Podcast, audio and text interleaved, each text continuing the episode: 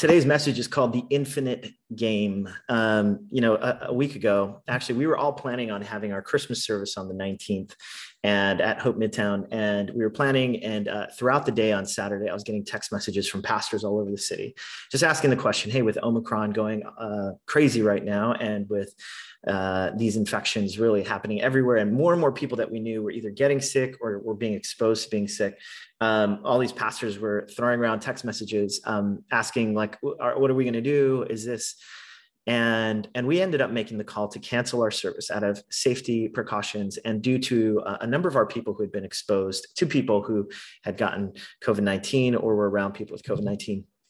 And, you know, that moment when we canceled the service and then we sent out notices on that Saturday night, it felt eerily similar to back in March of twenty twenty.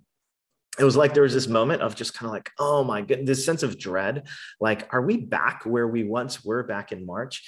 And if any of you were around in New York City in March twenty twenty, you know how horrific and painful and agonizing that time was, the isolation. Now, of course, we're way past March twenty twenty, but that feeling of like, gosh, are we, I, you know, with vaccination rates Um, being higher in New York City, like there was this belief that somehow the worst was behind us. And there was just this moment on Saturday night where I just felt really depleted and sad and anguishing um, because it, it felt so similar to March twenty twenty.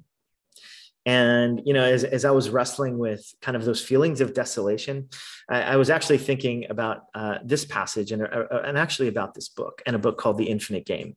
And first, really the passage, I mean, let's read together. Look at what the, the book of Ecclesiastes, which was written by, uh, it's part of the wisdom literature of the Hebrew scriptures.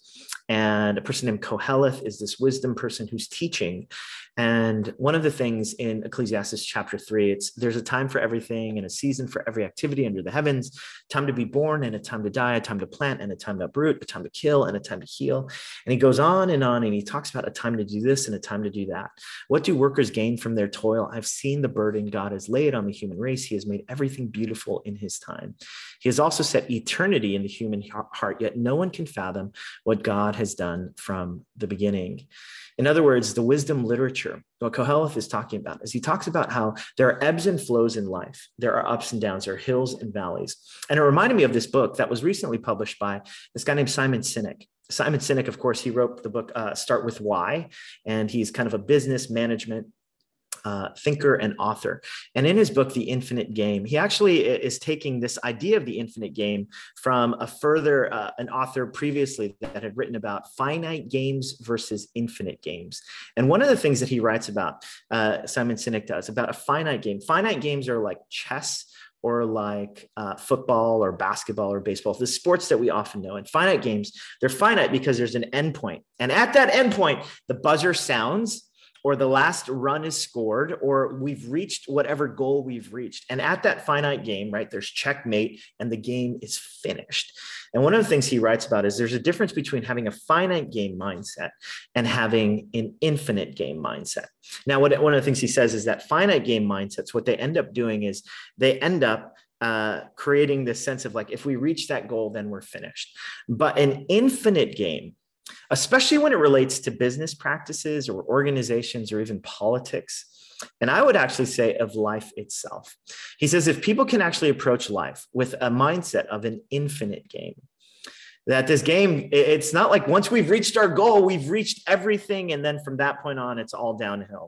Or from that point on, we can just kind of rest on our laurels and everything is finished. Instead, what he talks about is if you have an infinite game mindset, that there's ebbs and flows to life, that it continues on, and that what's supposed to be built in every single one of us is a certain kind of resilience and innovation capacity, a way of approaching the world where if we've approached it with this infinite game mindset, then what really what happens is we uh, become far more sturdy, more malleable, more resilient, and we end up building something that lasts into infinity or, you know, eternity, this idea of resilience and innovation. And he says that whenever organizations or people can adopt that kind of mentality, it actually has uh, an incredible amount of life lessons to teach us about life in general.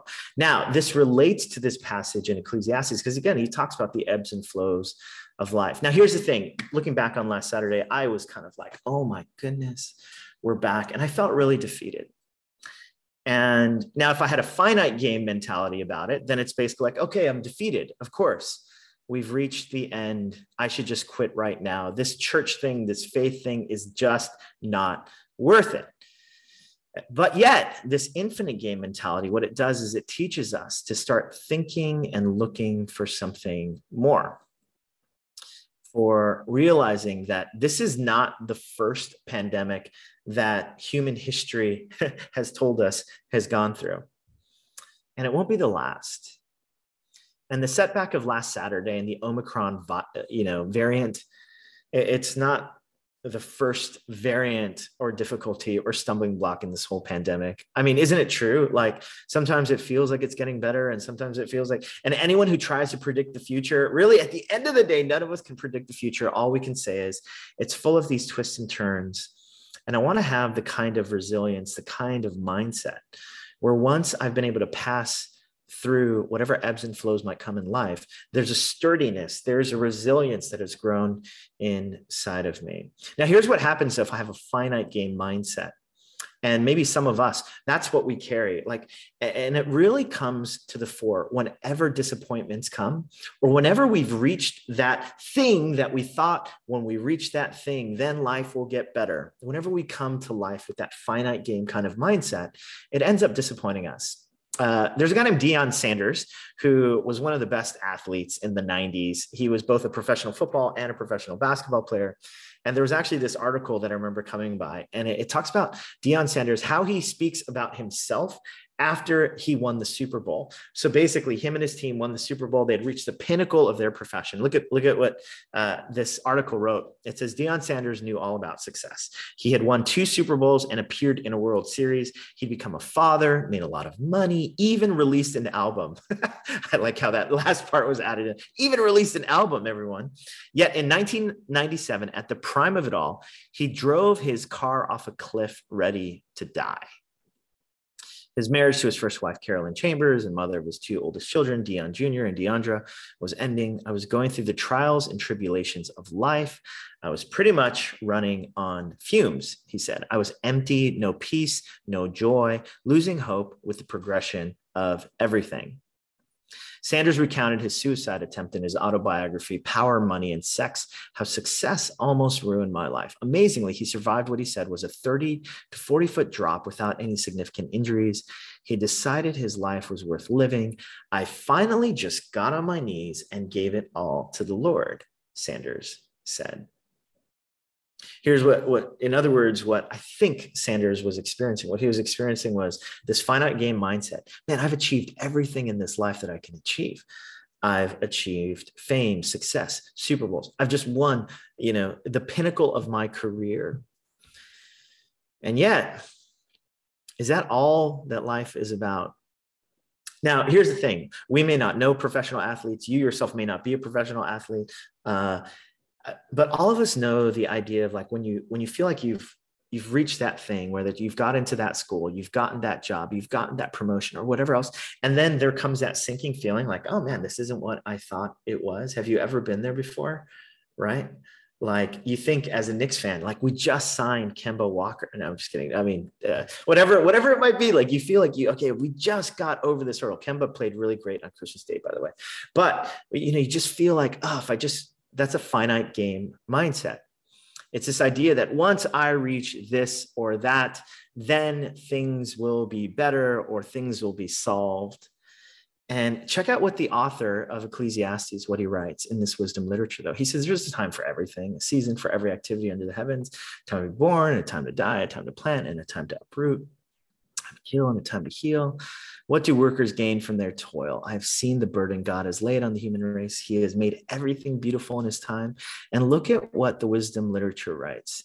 He puts, he has also set eternity in the human heart.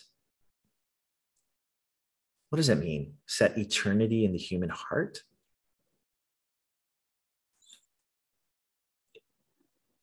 It's this infinite game. He's made it so that the human heart, no matter how many finite games we play, no matter how much we try to reach whatever pinnacle we might want to reach, There's something eternal, this longing that he has set within each one of us. Now, what is this kind of eternal, infinite longing?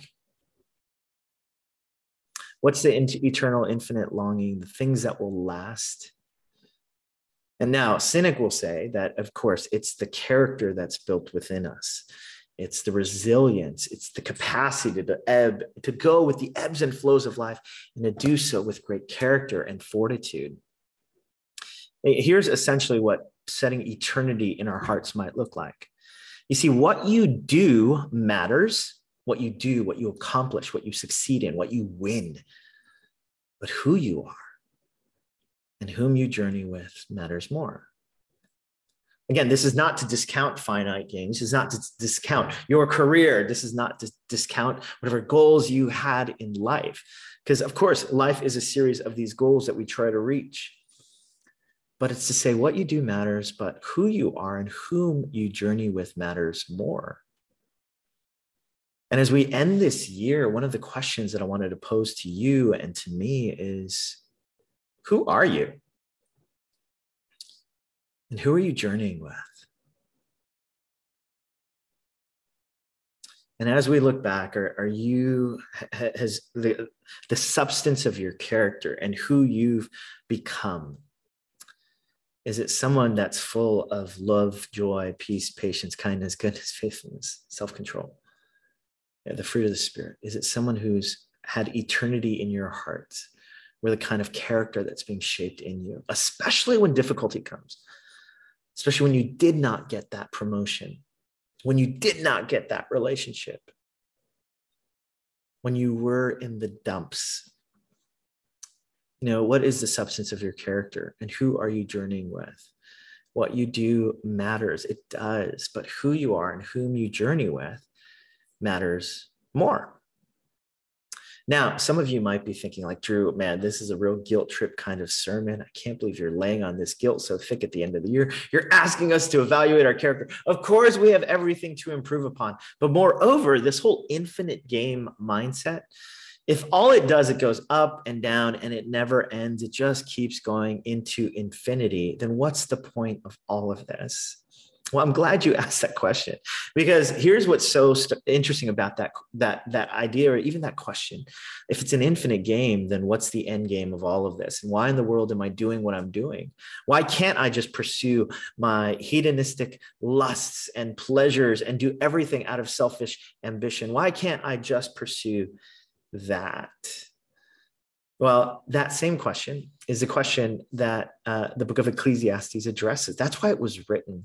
See, Koheleth, uh, or the wisdom literature, the wisdom person who's saying all these things about there's time for everything, but God has set eternity into our hearts. He actually asks that same question, like, what are the things that I'm running after? And I've had all this success, I've gained all this stuff. Isn't all of this meaningless? I mean, that's the question that's often asked throughout the book of Ecclesiastes. And yet here's what we know and believe. And here's a conclusion that uh, Koheleth, or the author of Ecclesiastes, comes to. It's basically, he has set eternity in our hearts. In other words, this is why faith matters. See, because here's what faith means.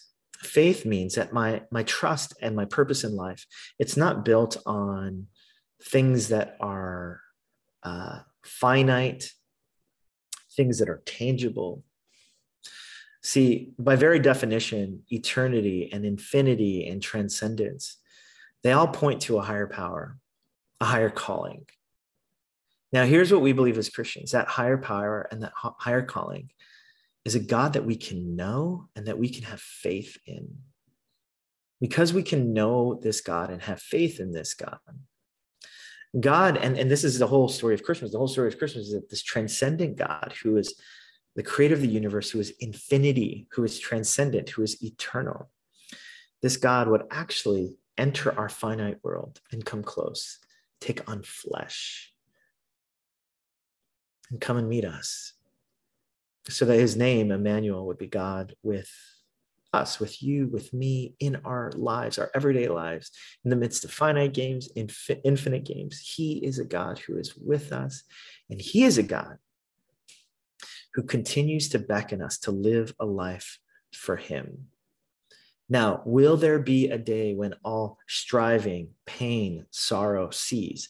The scriptures tell us, yes, there will. Because again, if we put our faith in this kind of God and we live for eternity, even as times pass, we've got this unending, undying kind of hope. Check out what the Apostle Paul writes. Look at what he writes in the book of Philippians. He says, if someone else thinks they have reasons to put confidence in the flesh, I have more, circumcised on the eighth day, of the people of Israel, of the tribe of Benjamin, a Hebrew of Hebrews, in regard to law, of Pharisee, as for zeal, persecuting the church, as for righteousness, based on the law, faultless. Basically, what Paul is basically saying, now some of this might sound very archaic and you have no idea what's he trying to say. He's basically saying, I've got the resume of resumes. I've got the C V of C Vs. I've got the best LinkedIn profile there is. But look at what he says. Once he makes this churn of living this finite game that was out for simply these rudimentary accomplishments, he says, but whatever were gains to me, I now consider lost for the sake of Christ. What is more, I consider everything a loss because of the surpassing worth of knowing Christ Jesus, my Lord, for whose sake I've lost all things. I consider them garbage that I may gain Christ and be found in him and have a righteousness of my own that comes from the law, but that which is through faith in Christ, the righteousness that comes from God on the basis of faith. Now look at what else he writes. I want to know Christ. Yes, to know the power of his resurrection and participation in his sufferings, becoming like him in his death, and so somehow attaining to the resurrection from the dead. And now uh, here's, here's the part that I want you to catch. He says, not that I've already obtained all this. In other words, we still live in this un- in-between world or have already arrived at my goal. But I press on to take hold of that for which Christ took hold of me. Brothers and sisters, I do not consider myself yet to have taken hold of it, but one thing I do, forgetting what is behind, straining toward what is ahead, I press on toward the goal to win the prize for which God has called me heavenward in Christ Jesus. He, in other words, he recognizes that there's a there's an infinite game, there's this eternal goal. And one day his life He, his life, his very life will die, but he will live forever. And in doing so, there's another part of Philippians where he says, for to me to live is Christ and to die is gain. So even death itself does not shake him or rattle him. He's someone that has this resilience of spirit that even in life or in death, I can do all of this because of a faith in a transcendent eternal God. The same longing for God, that whether you're a Christian or you're not, that all of us want or hope for or are looking for, for meaning and purpose and all of that. You know, one of the things that my therapist often says to me is, and he reminds me to say this over and over again to myself, he says, progress, not perfection. Progress, not perfection. Because honestly, I like when I get disappointed, I want things to be perfect. I want things to end with a win, with a Super Bowl, with a championship, with everything up and to the right. And yet I have to be reminded. And really what Paul is talking about in his letter to the Philippians is basically like, what does it look like for us to have a, a life of progress, not perfection? We're constantly leaning into faith, trying to have the substance of our character and the people that we journey with. In other words, the things that are eternal, have those things be shaped by a God who created the universe and a God who in life we win and in death we win. And if that's the case, then we can be a, live a life of progress and not perfection. So here's what I'd like for us to do just as we close here. I'd like for us, uh, just if we could put these questions up. As you reflect on this past year, what areas of your life would you like to surrender to God? Maybe this was a past year where you really succumbed, especially when it came to when you were going through stressful moments or difficult moments, you succumbed to your own addictive behaviors, or there were bad habits that you developed, or there were things that you were longing for where disappointment came, or you end up, ended up getting that promotion or getting that relationship, or your kid got into that school, whatever it might be. Like, what would you like just to, to say before God, God, I want what's eternal to matter? Would you just surrender that to God?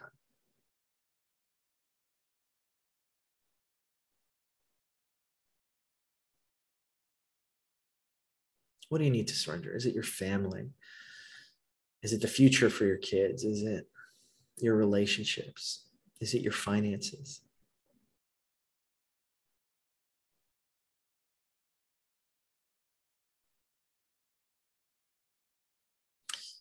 Second question is like it. As you reflect on this past year, what areas of your life would you like to make progress in to become the kind of person God has called you to be? Now, not progress in terms of this striving, like, you're right, Drew, I need to be better. I need to, right? Because this is the beautiful thing about the good news of Jesus. It's a grace story, a gospel story. It's a you don't have to earn it kind of story. It's just out of the ways that God has changed you. And now you realize, yeah, I do want to make progress in this area to become more like you, Jesus. What is it? Is it in your patience? Is it in generosity? Is it in being a person of integrity? Like someone who's really truthful with your words? Or maybe it's with your body.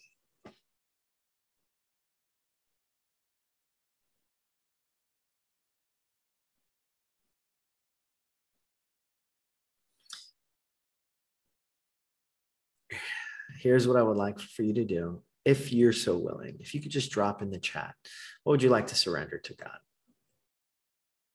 Just drop it in the chat.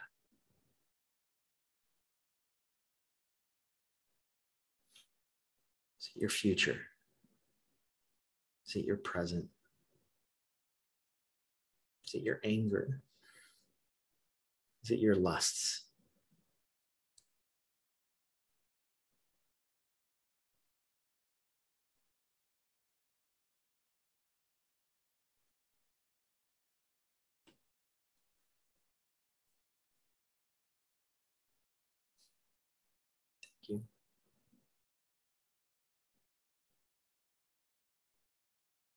Thanks, Paul. Thanks, Han. Thanks, Gloria. Thanks, Joy. Thank you, Jinsu. Thanks a lot. Thanks, Gabrielle.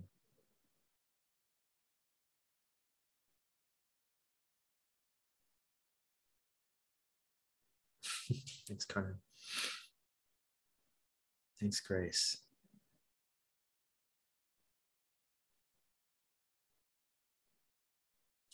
Now, I imagine that the question around progress is very similar to the one around surrender. And so I won't ask people to drop those in the chat. But uh, thank you for everyone, just as you've, yeah, continued to surrender.